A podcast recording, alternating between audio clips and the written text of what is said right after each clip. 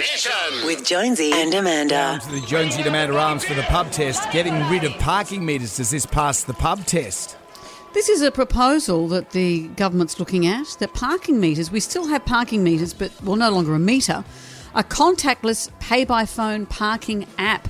The pluses of these, actually it sounds quite interesting. Drivers pay just for the exact time that they occupy a parking space, down to the minute, rather than a flat hourly fee. Um, they reckon that this will save motorists up to twenty percent. Wow. On having to on how much you pay to park. So and also mean... there can be information on the app about parking spot availability, live updates, so you yep. spend less time just driving around looking for one. So does that mean that whatever time you stay in there, so you can't overstay your time, do you know what I mean? I'd still imagine it'd be a, maybe a two-hour limit or something like that, but right. you don't pay for two hours unless you stay there for two hours. Okay. If you know what I mean. Yeah.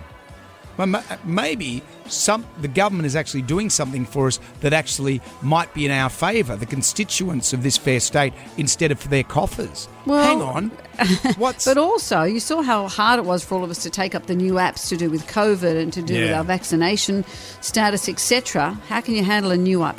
All right, the pub test, getting rid of parking meters. Does it pass the pub test? Definitely not. It's not as easy as they make out.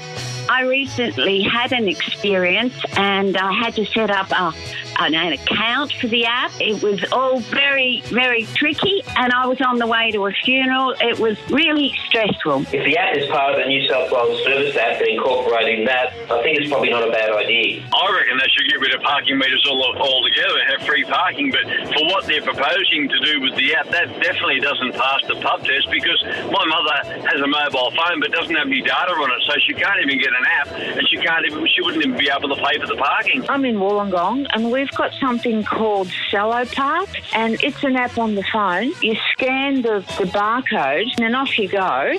And then when you come back, you just scan off. Tells you when your when your hour is nearly up if you want to extend it. Don't need the meters. You don't need the fifty cents, and it's so cheap and easy to use. Well, that's yeah. the dream. If it works as that simply as that. That is the dream. Then we'll all be living in a utopia where everything is great. Jonesy and Amanda's Jam Nation.